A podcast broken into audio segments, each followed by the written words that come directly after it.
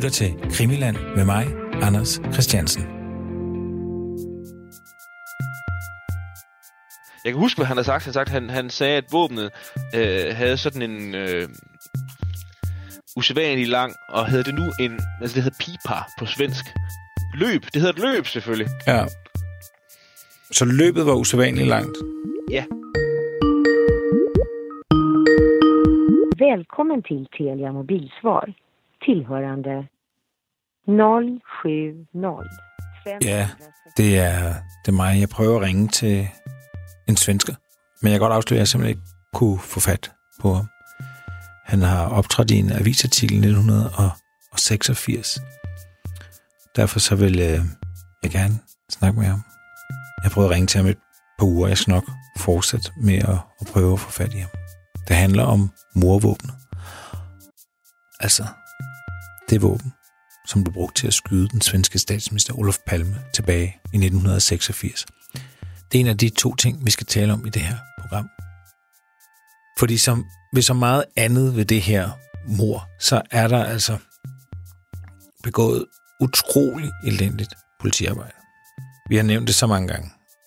Og det er så elendigt, at jeg synes, man med rette kan tænke, så dum kan man simpelthen ikke være. Altså, det, det virker som om, at det er bevidst elendigt. Og igen, når det handler om morvåbnet. Fordi hvad ved vi egentlig om det våben, han øh, blev skudt med Olof Palme? Jo, der er faktisk kun ét øjenvidne, der nævner morvåbnet over for politiet. Det er det vidne, der hedder Anders D. Han er taxichauffør, og han er et af de, øh, de bedste vidner. Vi er lidt inde på ham i øh, det afsnit, der simpelthen handler om øjenvidnerne. Han er nemlig ædru. Skus på, mordet øh, er jo en øh, sen fredag aften. Og han er en af dem, der, der sidder og, og kigger på mordet. Altså simpelthen øh, ser mordet ske. Og han ser nemlig også mordet. Men øhm, ja, det bliver der aldrig nogensinde øh, fuldt op på fra, fra politiets side. Og udover det, så er der altså en meget interessant avisartikel i Aftonbladet i 1986, som handler om et par, et ung par, som kort efter mordet på Palme faktisk finder et våben meget tæt på morstedet. Og det er også noget, som der aldrig nogensinde bliver fuldt op på af politiet. Lad os lige duale ved morvåbnet. Og endnu en gang så er det altså min hushistoriker, Anders Aarhus, der fortæller. Det blev total forvirring. Er det verkligen Olof Palme som er skjuten? Ja. Det är det. Och han är död? Ja, Eller han är inte dödförklarad, men... han är inte dödförklarad men det kan man väl nästan säga. Okej. Statsminister Olof Palme är död. Han mördades mitt i centrala Stockholm strax efter klockan 11 igår kväll. Olof Palme och hans hustru Lisbeth hade lämnat biografen Grand. En man i 35-årsåldern sköt statsministern med två skott i bröstet. Han fördes till Sabbatsbergs sjukhus där han avled strax efter framkomsten. Anders D.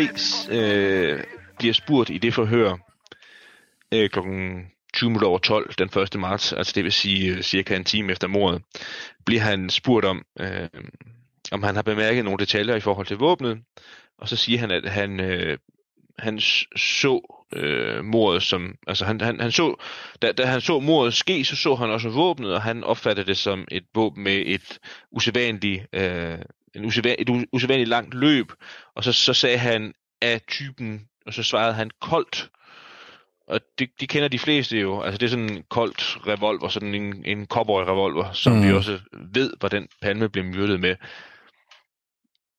Men så vidt vi ved til gengæld, så er det ikke nogen øh, oplysning, der nogensinde er blevet fuldt op på. Altså man har ikke taget Anders D. med hen øh, i øh, politiets våbensamling, eller noget i den dur, og blevet bedt ham, bedt, altså bedt ham om at præcisere den oplysning nærmere.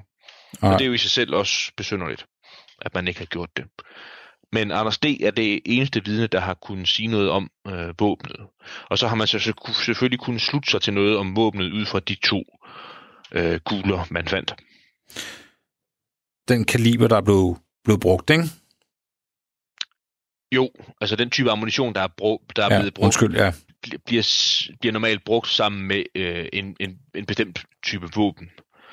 Øhm, og det øh, er med stor sandsynlighed enten sådan en Smith Wesson revolver, øh, eller nogle andre øh, revolverfabrikater. Øh, fabrikater. Jeg kan ikke huske dem alle sammen, hvad de hedder. Øh, ja. Ruger er der vist en, der hedder, tror jeg. Men, men med, med stor sandsynlighed sådan en, en Smith Wesson revolver. Øh, enten øh, øh, kaliber 357, eller øh, det kan også have været, og det har du og jeg vist talt om før, sådan at en, en våbenkyndig person kan også have anvendt en revolver af anden kaliber, og det er så i praksis den, der hedder kaliber 3.8, og så øh, anvendt 3.5.7 ammunition i en 3.8 revolver. Ja. Og, og det, det skal så understreges igen, at det her det er jo sådan nogle øh, store, tunge, kraftige, lidt gammeldags håndvåben, der er blevet brugt. Sådan nogle øh, western eller, eller cowboy-våben, der er blevet brugt, og det mener man normalt, at det peger i retning af, at man skal lede efter nogle våben, våbensamlere, altså folk, der i al almindelighed var glade for våben. Og så den, de, de kugler, der blev fundet, det var sådan nogen med med en ret kraftig øh, spids, altså øh, ammunitionen var, var foret med, så vidt jeg husker, bly, altså det vil sige, det var øh, en, en hård, gennemtrængende ammunition, så vidt jeg ved oprindeligt udviklet af det amerikanske politi til, at, at man kunne bruge det til at stanse en bil, simpelthen. Altså det vil sige, hvis man, hvis man øh, affyrede øh, sådan en kugle rigtigt og ramte det rigtige sted øh, i motorblokken på en bil, så kunne bilen ikke køre videre. Okay. Øh, og det, man har spekuleret på i forhold til mordet på Olof Palme, det er, at morderne øh, kan have ville sikre sig, at hvis Olof Palme havde en skudsikker vest på, så ville øh, ammunitionen gå igennem den alligevel. Så det var derfor, det var den form for ammunition, der blev brugt. Og i, i forbindelse med, med, med, med morvåbnet, så har du jo sendt mig et link til en, en, en meget, meget spændende artikel øh, fra Aftenbladet i 86, altså samme år som øh, Palme blev myrdet. Øhm, og den handler om, øh, om to unge mennesker, som øh, 36 timer efter mordet finder en revolver i nærheden af, af morstedet.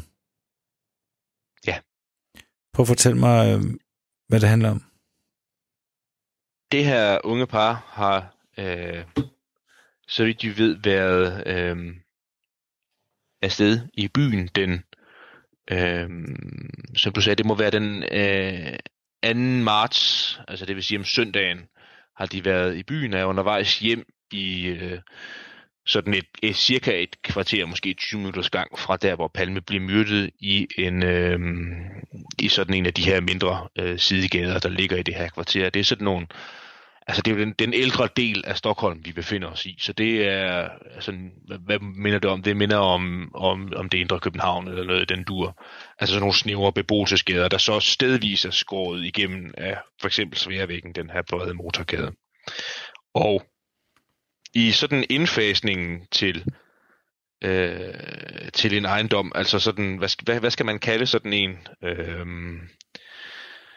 et, indfasningen til øh, formentlig et kældervindue går de forbi, og der får øh, manden øje på øh, sådan en genstand, der ligger dernede, og han rækker hånden derned og får så fat i en revolver, der ligger der. Som du sagde, 36 timer efter mordet, et kvarter, 20 minutters gang fra det sted, hvor mordet er sket, finder han øh, en revolver. Mm fyldt aviser, radio og fjernsyn dagene før. Så øh, det her unge par, de øh, er i tvivl om, om, om de skal opsøge en politistation, eller om de skal gå hen forbi det sted, hvor, hvor Palme er blevet myrdet. Fordi apropos hvad man vidste fra aviser, radio og fjernsyn, så vidste de godt, at der var der stod politivagter ved gerningsstedet øh, døgnet rundt. Så hvis de gik derned, så ville de komme i kontakt med en politimand, øh, der også måtte få formodet så vide noget om mordet på Olof Palme og kunne hjælpe dem. Så Øh, de gik øh, ned til afspærringen og kom i kontakt med en, øh, en, en politimand, der øh, tog imod våbnet øh, og sagde, det, det var da vel nok interessant, og der var selvfølgelig også, også folk dernede, der også ikke kunne undgå at se, at der kom nogen og afleverede en revolver. Men så øh, sker der egentlig på overfladen, så sker der ikke så meget ifølge de her, øh, det her unge pars udsagn. Altså, de blev ikke kontaktet eller afhørt yderligere. Men vi ved, at der findes en, øh, en, en protokol over den, skal vi kalde den politiforretning, der var som, som følge af, at de afleverede den her revolver her. Og øh, det, der er øh, essensen af den politiprotokol, det er, at der bliver fortalt, at der stod øh, øh, to politifolk øh, holdt øje, der var gerningsstedet var, og at den omtalte person her kommer og afleverede revolveren. Der står så i politiprotokollen, det er lidt besynderligt, at han har fundet den i en øh, sandkasse. Og det, det havde han jo ikke. Det var ikke det, han fortalte, hvor han havde fundet den henne. Der står noteret tidspunktet for, øh, hvornår, øh, hvornår den bliver afleveret, og en kort beskrivelse øh, af, af våbnet. Altså, øh, at øh, det er en pistol af et bestemt mærke med et bestemt serienummer, at øh, der øh, sad øh, tre, øh, tre, tre patroner i endnu, øh, og øh, de to af dem var, var, var, var blevet brugt, øh, og et var ikke blevet brugt af de her øh, patroner, der sad i. Og så står der, at det formentlig var så den startpistol. Altså sådan en, man bruger til, hvis der er løbekonkurrence, og løberen skal sendes afsted, så skyder man så den af. Ja. Det er det, der står i protokollen. Og så er der tilføjet protokollen den, øh, den 25. marts 1986, at øh, en, en bestemt politimand har øh, ikke kunne... Øh, få fat i øh, den person, der har afleveret våbnet, eller ejeren af våbnet. Og at våbnet er blevet afleveret til politiets tekniske afdeling, øh, der har meddelt, at øh, det gav ikke anledning til nogen nærmere efterforskning, og øh, at våbnet i øvrigt var, øh, var, var gammelt og slidt, og lige så godt kunne skrottes, så det er blevet overdraget til en, øh, en person i politiets tekniske afdeling, som har skrottet våbnet. Og næste skridt er så den avisartikel, du talte om fra den 7. december 1986 fra Aftonbladet, hvor det her unge par øh, stod frem og fortalte historien. Og det avisen så havde gjort, det var, at øh, den tog parret med hen til øh, en våbensamler, en våbenekspert, som kunne fylde sådan et bord med forskellige revolver og sige, prøv, prøv at udpege, hvad det var for en revolver, øh, du fandt. Ja. Og de vælger så sådan en, øh, en revolver øh, 357 eller 38, som Palme for ben blev myrdet med. Sådan en vælger de ud blandt samlinger og siger, det er jo sådan en, vi fandt. Altså det vil sige, ikke en startpistol, for nu at sige det lige ud. Nej, der er jo... Øh, der er jo... Øh, den, de vælger ud, har jo et langt løb. Ja. Og man kan jo med lidt god vilje findes der jo nogle startspistoler, øhm, der godt kan ligne en, øh, en revolver. Men det er jo med det her helt korte løb. Ja. Det skal også siges, at, at den våbensamler og våbenekspert, der bliver interviewet i avisartiklen, øh, siger, øh, at man så at sige ikke kan tage fejl. Altså, Mm. det, med, med den de vælger ud, den kan man ikke tage, tage fejl af, og så er en startpistol.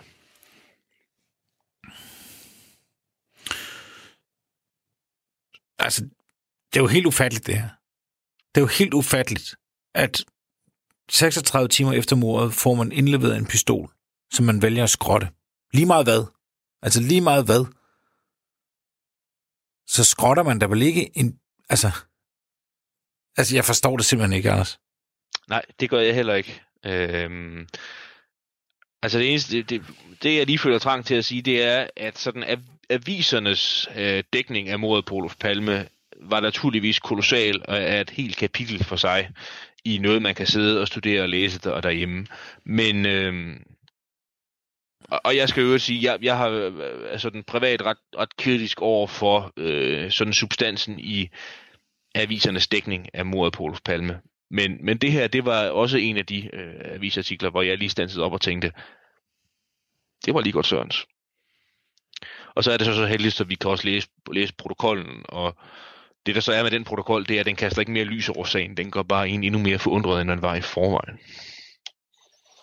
Altså det her med, at, at politiet skriver selv i deres protokol, at de har, at, at de her to, det her par siger, at de har fundet den i en sandkasse. Mm. Øh, hvor at det siger parret, det har de ikke gjort, og de, de er jo også med vist noget at vise, hvor de fandt den.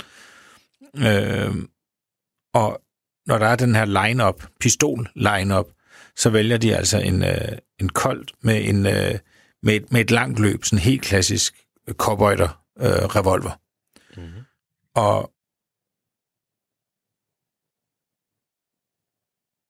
ligesom taxichaufføren Anders D. har sagt, øh, han har set øh, Palme øh, blive skudt med. En med et langt løb. Ja. Og, og så er det også en besynderlig detalje, at der står tilføjet der den 25. marts 1986, sådan som jeg læser protokollen i hvert fald, at man ikke har kunnet få en kontakt til den person, der har givet anledning til den oprindelige anmeldelse, eller våbnets ejer. Våbnets ejer kan det selvfølgelig forstås, man ikke kan finde, men, øh, men i samme protokol, der står navnet på den person, der har, øh, der har afleveret våben, der står også den pågældende telefonnummer.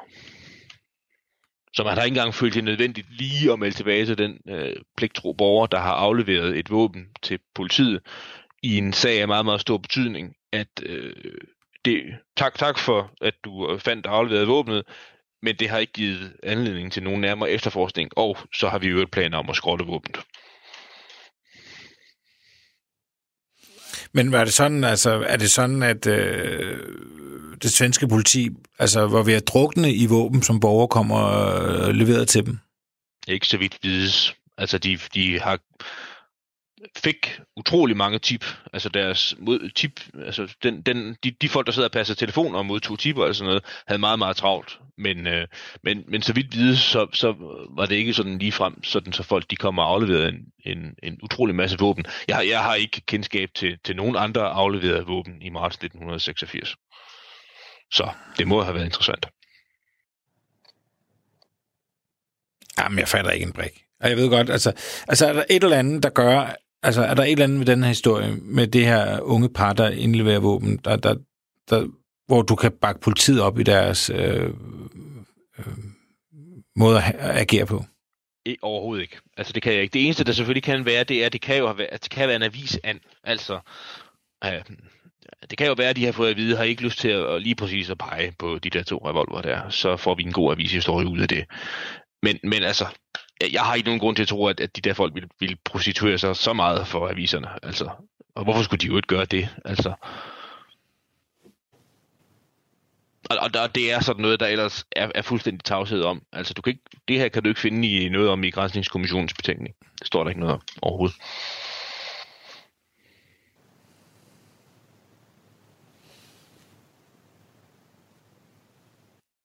Det, der selvfølgelig gør den interessant, det er, det er, at der er jo en politiprotokol. Altså på det link, jeg sendte, der er en politiprotokol op over, hvor der, hvor der står korrekte henvisninger. Altså det er de rigtige navne. Dem, der er i avisartiklen, er de samme navne som i, i protokollen. Ja. Ja, det, det, det synes jeg er ret væsentligt. Altså, ja, så vi ved, der er i hvert fald et, et, at politiet i hvert fald har fået en henvendelse for, for det her unge par, som, som er i avisen. Ja. I hvert fald nogen, der, der har de samme navn. Ja.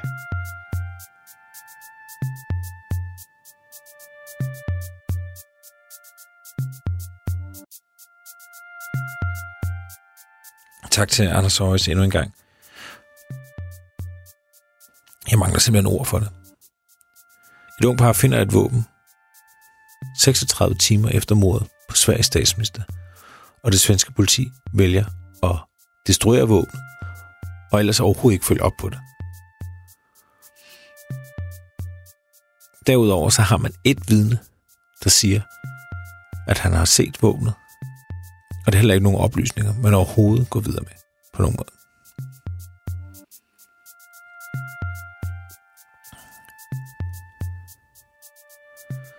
Det virker som om politiet simpelthen ikke vil have, at våbnet skulle have et langt løb.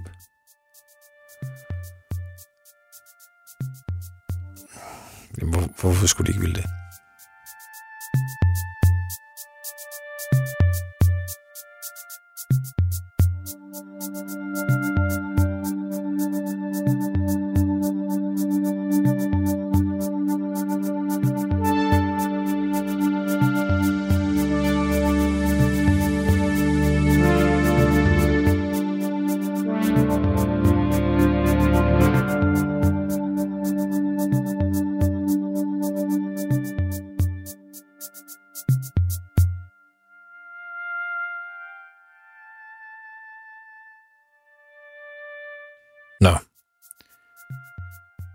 Skal også runde noget andet.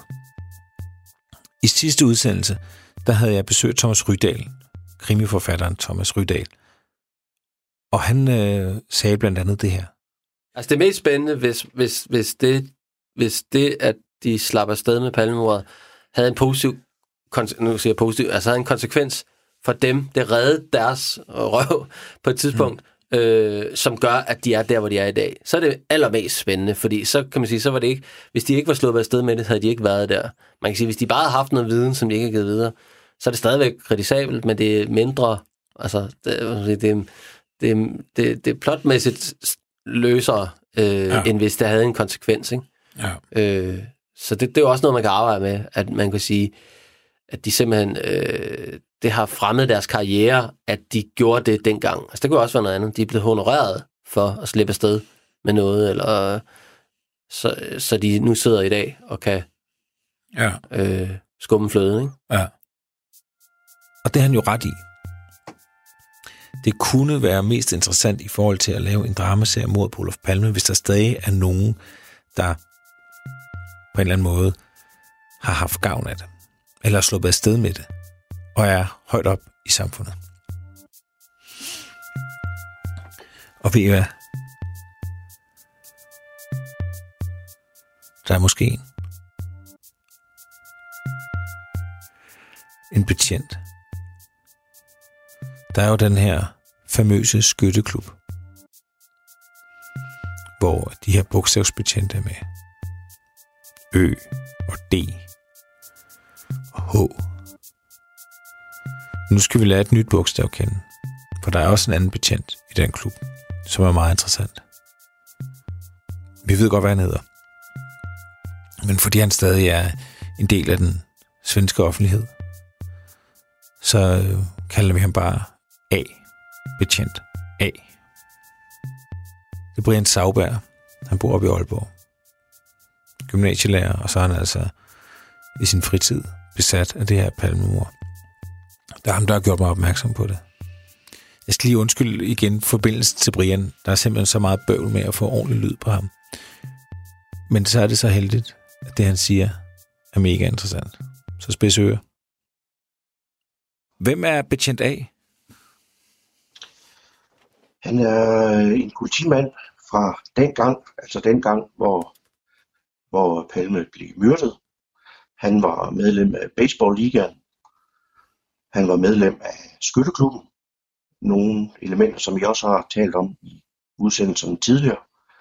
Og så havde han et ry som en usædvanlig brutal og kold fyr. Ja. Og øh, der er nogen, der mener, at han kan kobles til gerningsstedet. Øh, og grunden til, at jeg ser ham som relevant, det er netop, at han, kan kobles til de teorier, som du og historiker Øjes har, har, har drøftet. Hvordan kan han det? Der er to finske piger den aften, der mener at have set ham der ved Dekorima-hjørnet. Altså der, hvor Pallen blev skudt. Og sagen kort fortalt er, at de kom gående, og så er de nysgerrige efter, hvad klokken er. Og så genkender de ham. Og så spørger de ham, hej, vil du lige fortælle os, hvad, hvad klokken er? Og så afviser han dem. Og så siger han øh, i walkie-talkien, at han er blevet genkendt. Og så kommer der noget lignende en ordre for walkie-talkien. Fortsæt med det, du har gang i. Og det, øh, det foregår på finsk? ja, hvad der så ligger i det. De kom gående nedför Sveavägen några minuter före mordet.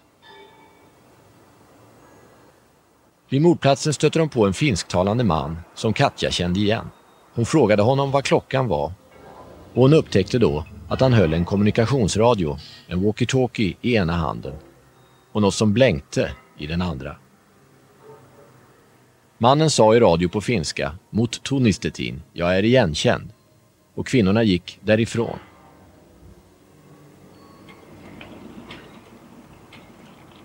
En stund därefter hörde de skott bakom sig.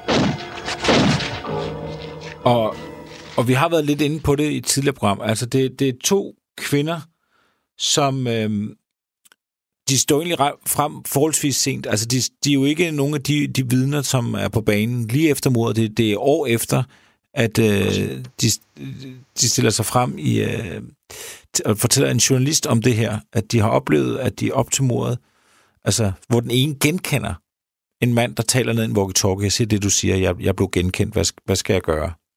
Ja. Og det, det, det skulle så være ham, vi, vi kalder betjent A. Det er korrekt.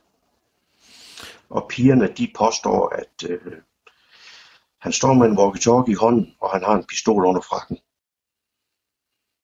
Men de, de piger er jo er flere blevet anset for upålidelige, mens andre derimod opfatter dem som meget pålidelige. Øh, og det er som sagt det, der deler mening om, og der er øh, forskellige private efterforskere, som har øh, hvad skal man sige, valideret, øh, bedømt dem forskelligt som vidne. Mm. Hvad, hvad, Og er tænker, korrekt. hvad, hvad tænker du personligt om dem som vidne? Øhm, problemet var jo, at da de blev inter, hvad hedder det, forhørt, interviewet, hver for sig, så var de ikke enige om, for eksempel hvilken film de lige havde været i biogra- biografen at se, og hvornår tidspunktet overhovedet var. Så kan man jo så sige, at det er trods alt mange år siden, det er måske nødvendigvis den årsag til at øh, afvise dem som vidne, men, men man kan sige, jeg har jo prøvet, og jeg lægger jo efterhånden mange palmepuslespil, og øh, den private efterforsker, der siger, at det er simpelthen ham, kvinderne har set, og det er ham, der er morderen. Den tror jeg ikke på.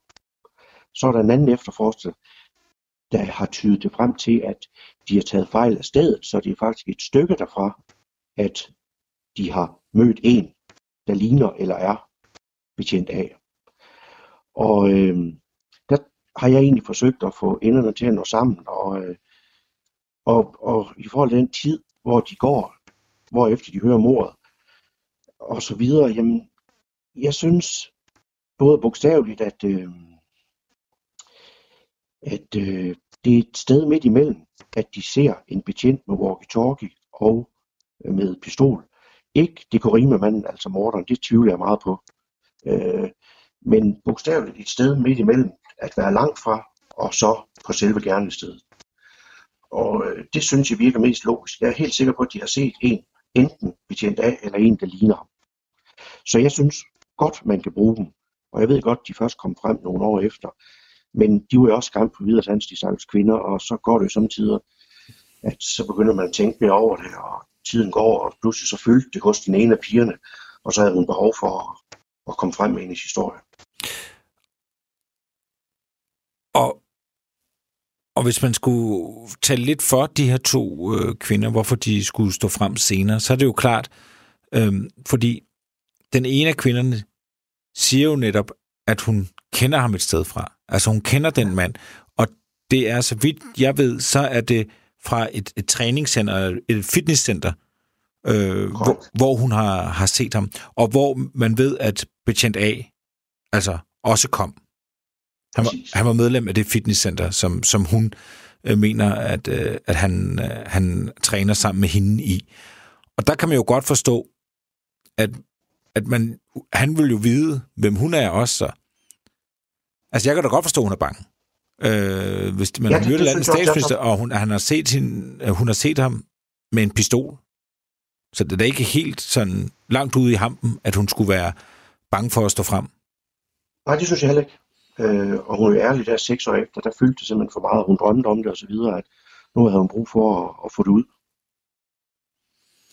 Øh, Men man kan også, man kan også sige, hvis man nu ikke tror på den her, og det er ikke betjent af, de har set, det kan jo være,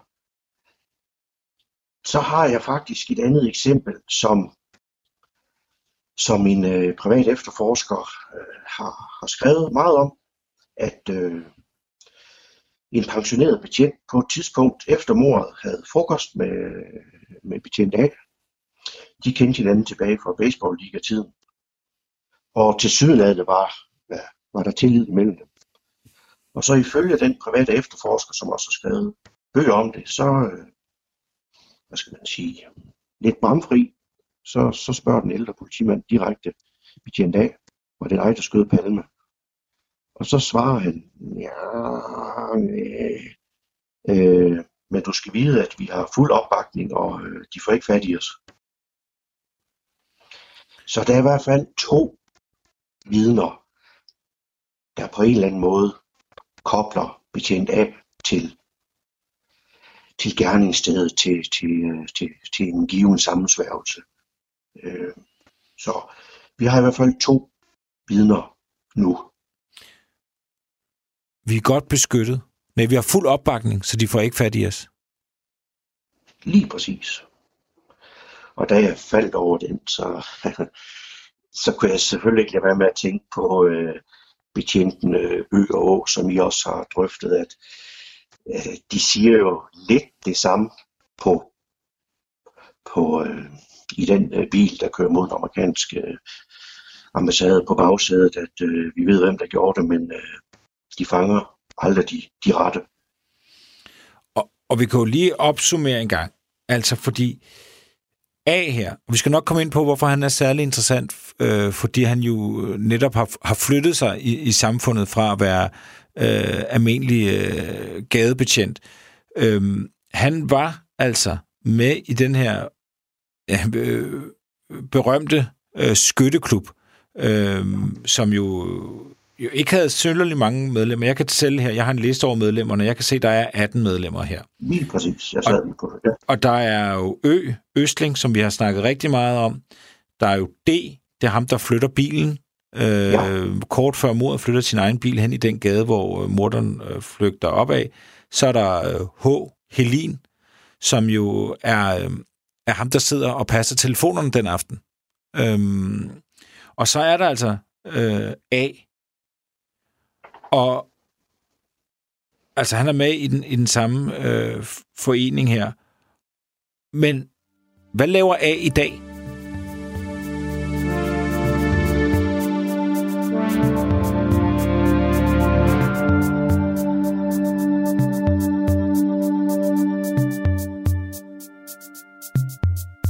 Jamen, øh, efter han stoppede som betjent, så har han jo taget en uddannelse. Han er jurist. Han øh, har siddet i øh, det svenske folketing fra hvad er det, cirka 2006 til 2018. Han har været dommer. Og så øh, det morsomme, ja, morsomme, øh, Marits æstetik. Han i dag, der beskæftiger han sig med terrorbekæmpelse og voldelig ekstremisme. Hmm. Og man, det kan man måske grine lidt af, hvis, når man ved, hvad han deltog i og var en del af dengang. Altså, det var vel også en form for voldelig ekstremisme. Jeg ved ikke, folk de synes, det er morsomt. Det kan jeg godt se lidt morsomt i. Så han befinder sig vel, og han er i masser af bestyrelser, og har også, øh, så vidt jeg hed, eget firma og så videre. Jeg kan ikke huske lige præcis, hvad det er, han beskæftiger sig med. Så. Men sagt på en anden måde, øh, han har i hvert fald bevæget sig opad. Han har bevæget sig opad. Altså, han har siddet i, øh, i, i, i Rigsdagen. Ja, Rigsdagen. Ja. Øh, ja, i, i mere end øh, i, i 12 år, øh, men ja. ikke, ikke siden 18. Han har, har været dommer ja. i, i Stockholm. Ja. Så han har gjort det godt. Ved du, fordi vi er jo ikke de eneste øh, to, der har tænkt den her tanke. Øh, blandt andet på grund af de to øh, vidner. Vi ved, at han var medlem af den her fitnessklub, som de øh, mener har set øh, ham i før. Og selvfølgelig at han med i baseball-ligaen, som var den her lille gruppering af betjente, som han Holmer, han, han startede, som var sådan nogen, der ja, kunne tage loven lidt i egen hånd, øh, og så selvfølgelig den her skytteforening med de her få medlemmer, hvor der er så mange af de her betjente, der går igen. Øh, så der er jo andre, der har, har tænkt på ham øh, og hans rolle. Ved du, har han nogensinde forholdt sig til, sådan officielt, hans rolle i, i, i forbindelse med palmemordet? Ved du noget om det, Brian? Øh, det har han ikke. Og øh, han, øh, et halvt år efter bliver han hentet ind på politistationen. Men øh, så vidt jeg er orienteret, så øh, det interview er ikke officielt. Eller det forhør er ikke officielt. Det synes jeg, jeg mindes at have læst. Ikke, at han har ikke kommenteret på det, og det, da han blev hentet ind, da, det interview kan man ikke finde. Det er det eneste, jeg har. Jeg ved jo, Brian, at du jo øh, til tider godt kan lide at, at kontakte folk, øh, som du mener har noget at skulle, skulle skjule eller sige omkring palmemordet. Har du prøvet at få fat i A? Det har jeg faktisk. Øh, for halvanden års tid siden, der søgte jeg Facebook-venskab med ham, og det, det fik jeg. Og så tog jeg jo chancen og skrev til ham, om jeg måtte spørge om nogle ting, og jeg kom med de påstande, som jeg også har givet over for dig. Men øh, desværre læst besked, men ikke besvaret. Så jeg kan ikke rigtig komme længere. Nej. Du sagde, at han havde ry for at være... Ja, hvad var det, du sagde, hans ry var? Han var usædvanlig brutal og en kølig fyr. Og det har jeg fra... Ja, det er jo ikke hemmeligt. Det har jeg fra H. Det har han fortalt. Øh, øh, ikke at han nu skal hænges ud. Men jeg synes også, det er lidt påfaldende, det der træningscenter. Da jeg var ung og så dem, der gik i træningscenter, og hvad, hvad jeg ved om de træningscenter, hvor han gik, det var nogle barske fyre. De, øh, og du kan også allerede, hvis du ser et moderne billede af ham, han, øh, han er i fireskåren, han er velbygget. Det, jeg synes, det er interessant, sådan en, en bredskulder og lidt barsk fyr, der han øh, fra at være måske, ja, hvad skal vi kalde ham, han, vi kan ikke sige primitiv, men sådan en hård gut, og så pludselig så befinder han sig på, i en høj stilling, øh, og tidligere brutal fyr, så pludselig ikke er det længere, og blevet meget kultiveret. Det, det synes jeg er en interessant udvikling. Jeg ved, at øh, du nævnte ham også. Øh, der er jo en, øh, en svensk øh, en svensk mand, som jo har øh, brugt meget af sit liv på, på, på palmemordet, ham der hedder Svend Aner. Ja. Han siger jo, altså, han siger jo, at det var A. Ja, netop. Og jeg, jeg er faktisk begejstret for Svend Aner, selvom han ikke har et ry som den gale forsker, den gale efterforsker. Men jeg har også talt med nogle af, hvad skal man sige, de lidt mere anerkendte i dag. Og han, man husker ham mest for de gale ting, men hvis man læser hans bøger, siger de, så er der faktisk mange rigtig gode udlægninger og analyser. Han har bare lidt fået det, det ry, det image som øh, den gale efterforsker. Og, og så kan jeg kun sige, at, at hans ry, sådan blandt dem, der egentlig kender noget til sagen, der, der kan man altså godt bruge ham til noget. Men i lang tid, der troede jeg også på, der synes jeg, det virkede så sandsynligt, at, øh, at det var ham, der gjorde det, men igen, vi har den der, øh, hvem var det, de gjorde det? Var det øh, en nordmand eller svensker fra Nordnorge og Nordsverige, som ingen kunne genkende? Er det ikke næsten for våget, øh, at lade ham gøre det? Mm. Øh, omvendt kan man sige, var det ham, der befandt sig, hvis de ikke 100% vidste, at Palme ville gå den vej, var der sådan to-tre betjente, der skulle gøre det. Og så stod øh, betjent af, der hvor det var. Men øh, jeg baserer lidt på den efterforsker, jeg har talt om, at de har givetvis set ham, men det er i en tilstødende gade. Ja. Mere tør jeg altså ikke gætte. Nej, det behøver du da ikke. Men selvfølgelig skal vi nu kan jeg huske, at vi talte lidt om CIA og Boss og sagde på, at vi er også efterhånden ved at have en række betjente. Og der er jo den sædvanlige modvilje mod konspiration, hvis der er for mange involveret. Så øh, det eneste svar, jeg kan give, hvis vi skal tro på det der på politispor, det er også det indtryk, jeg har fået, når jeg har talt med de der tid, tidligere betjente og nuværende betjente, Altså korpsånden og loyaliteten. Hvis man ikke er inde i det system, så har man svært ved at leve sig ind i det, tror jeg. Altså, jeg tror virkelig, det er et kodex, der hedder, man holder tæt. Man holder tæt, indtil man dør. Altså, der er virkelig ikke noget mere svære. Hvis jeg tænker på, på min, min dramaserie her, Ja. så er det da interessant, at, at en af de her betjente i den her omtalte skytteklub, og som har tætte forbindelser med H og Ø og D, ender med at sidde i øh, den svenske rigsdag i mere end 10 år. Altså forestil dig, ved- og nu, og vi, nu ved vi ikke noget, men forestil dig, at der er siddet en i det danske folketing i over 10 år, som har myrdet eller har været medvirkende til, til mordet på, på, på landets statsminister. Det er jo sindssygt. Altså, det er også, som jeg har tænkt øh, nogle gange, der, der overgår virkeligheden øh, fiktionen, og, og det, det er virkelig påfaldende, og det er jo bedre end nogen krimi af hans, øh, hans vej mod tinderne. Øh, altså, i sig selv er det underholdende i en tragisk sag. Altså, det er virkelig imponerende. Og skræmmende, øh, hvis der sidder en tæt på mordet i toppen af det svenske samfund i dag.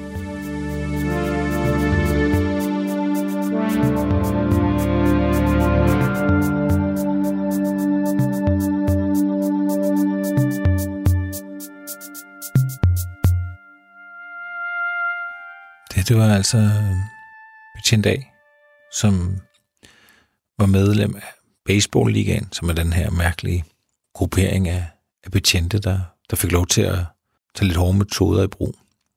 Faktisk er det Palme efter forskningens første leder, Hans Holmer, der opretter den her baseball-liga. A, han er også med i en lille skytteklub, hvor de skyder med, med revolver. Blandt andet er Ø, D og H også medlem af den her skytteklub. Så har han altså øh, finske aner og er kommet i det øh, motionscenter. Det samme motionscenter, som den ene af de her to finske kvinder, som senere stod frem. Derfra der genkendte hun en mand, som hun så på mornatten så stå med en pistol og en walkie-talkie lige ved morstedet. Og A er altså sidenhen blevet jurist, dommer og var mere end 10 indtil 2018 medlem af ja, det, der svarer til, til Folketinget i Sverige, Rigsdagen. Der er en ting, jeg lige kom til at tænke på. Det, det er spændende med de to finske kvinder der. Lad os antage, at det, de siger, er rigtigt. Og lad os sige, det er betjent A. De møder. Og hvad er det, de siger, han gør? Han taler i walkie-talkie på finsk. Mannen sa i radio på finska, mot Tonistetin, jag är igenkänd. Och kvinnorna gick därifrån. Hvorfor siger han noget på finsk i walkie-talkie?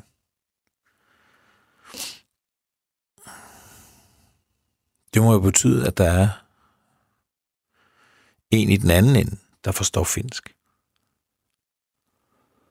Det er der mange, der gør. Han hade också ett företag som sålde skottsäkra västar, precis som hans nära vän och kollega, polismannen Ö, som den här tiden disponerade en lägenhet tvärs över gatan.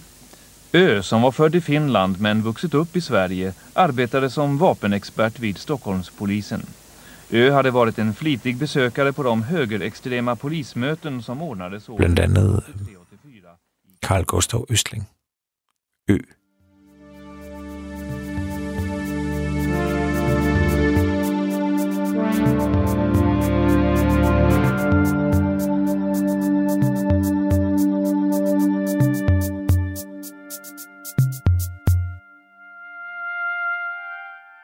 Jeg er, som de fleste ved, ikke den eneste, der forsøger at lave mordet på Olof Palme om til et øh, kulturprodukt.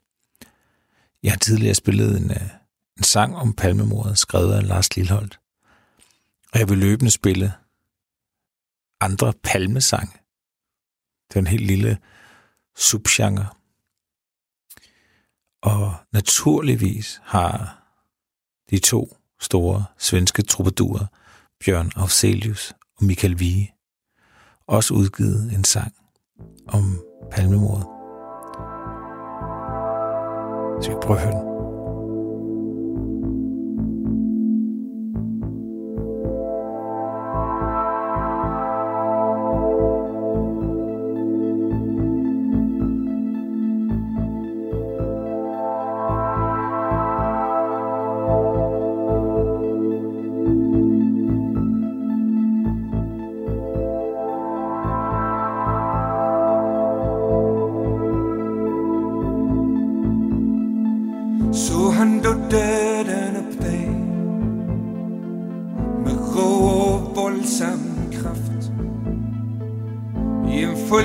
llenar almanac.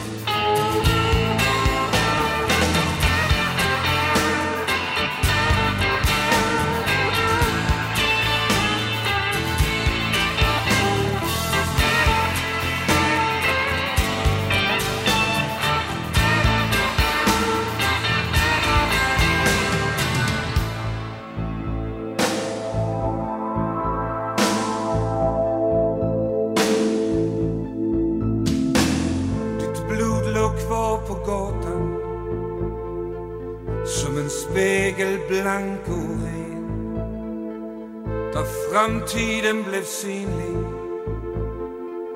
För den som kunde se. En blixt ut tomma intet En kall och ändlös natt. Där skuggor jagar skuggor. Som ingen kan ta fatt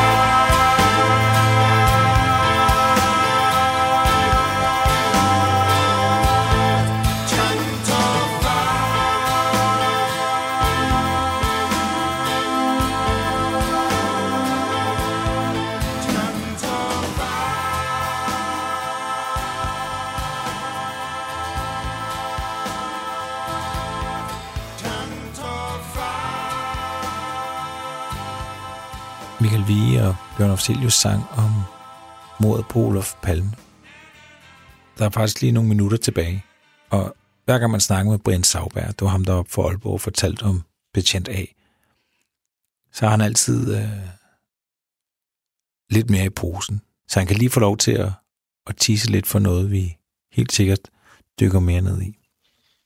Og hvis der var tid, så har jeg selvfølgelig, selvfølgelig øh, også en, en amerikansk forbindelse i forhold til, øh, til mystiske dødsfald, men det ved jeg ikke, om der er tid til.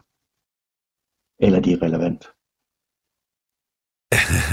Lad os bare tage den med, så kan jeg se, om jeg tager det med. Jeg vil gerne høre det, Brian. Altså, der fandtes, der fandtes en amerikansk øh, dokumentarist, Alan Frankovic. Og øh, nu har vi jo 99 procent lagt CIA-sporet i øh, graven, men 1% den florerer stadigvæk.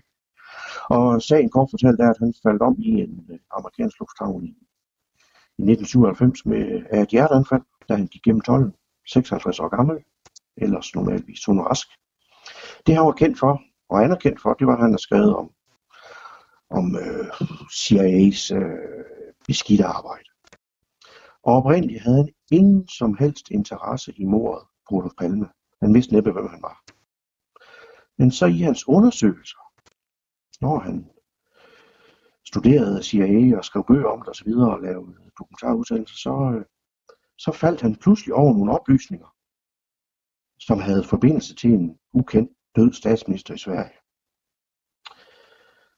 Øhm, det blev han så optaget af, at han faktisk var stod over for at skulle lave en dokumentar om mordet på Olof Palme. Der hvor Frankovic så har sine oplysninger fra, det er så fra en insider, en informant inden for CIA, altså en agent. Og øhm, han nåede som sagt ikke at lave den, øh, den dokumentar, men øh, han nåede jo frem til på basis af de informationer, han havde skaffet, at, øh, at CIA havde givet ordre til mordet.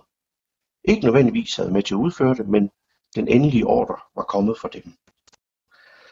Og øh, nu er vi ude i konspirationernes verden, men det er faktisk ikke så, så vildt som det er, fordi øh, altså min teori er, at øh, han CIA-folk, de har brugt, der var sådan påfaldende, da de stod der i tolden, så var nogle vidner, der har sagt, de stod, vi var helt fuldstændig klumpet sammen, øh, unaturligt for, hvad vi plejer, men øh, så har CIA-folk brugt sådan en såkaldt heart attack gun. Og så før folk de får kaffen galt i halsen, og det lyder alt for crazy, så kan man jo gå på YouTube og Google, og så kan man se et klip fra en høring i det amerikanske senat, altså en ægte, hvor man i 1975, hvor man begyndte at ville have mere styr på CIA, man, fandt, man vidste jo godt, til at tage lidt overhånd. Øh, noget af det, de gjorde, det var ikke godkendt af præsident osv. Og der er faktisk en af de i senatet, der trækker sådan en heart attack gun frem, hvor CIA de indrømmer, det var faktisk noget, de brugte. Uh, also, I had to find, one time they wanted me to find, um, to find out if there was such a thing as, um, as a poison that was undetectable, especially one that seemed to uh, mimic a heart attack, that would kill someone, but it would uh, appear that they had a heart attack. I did find such a thing. Does this pistol uh, fire the dart? Yes, it does, Mr. Chairman, and a special one was developed which potentially would be able to uh, enter the target without perception. The, the poison was frozen into some sort of dart, and then it was shot at uh, very high speed into the person. So at, when it reached the person, it would melt inside them, and the only thing would be like one little tiny red dot on their body, which was hard to detect. Ja, det lyder vildt, men der er i hvert fald, det, det findes den, der har, for den har jeg først hørt, åh oh, gud. Men øh, det, det har selv været op i senatet, så, så det er ikke så hemmeligt og mystisk, som man måske skulle tro. Øh, så øh, det var sådan en lille kuriosum. Alan Frankovic. Ja. Nu har jeg talt med, eller skrevet med flere, som kendte mig, han var så dygtig. Og han havde virkelig ingen som helst interesse i palmemordet. Øh, og så støder han på det. Får nogle oplysninger, der, der, der, der, jamen, som han slet ikke havde forventet. Og så havde, har han jo til Sydlandet skabt så mange informationer sammen, at han kunne lave en helt dokumentarudsendelse om det. Men øh, som sagt nåede han ikke så langt. Så.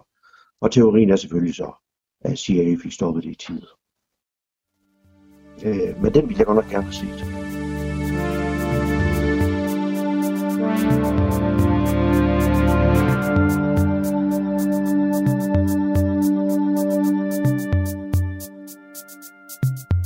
Programmet er produceret af Wingman Media for Radio 4.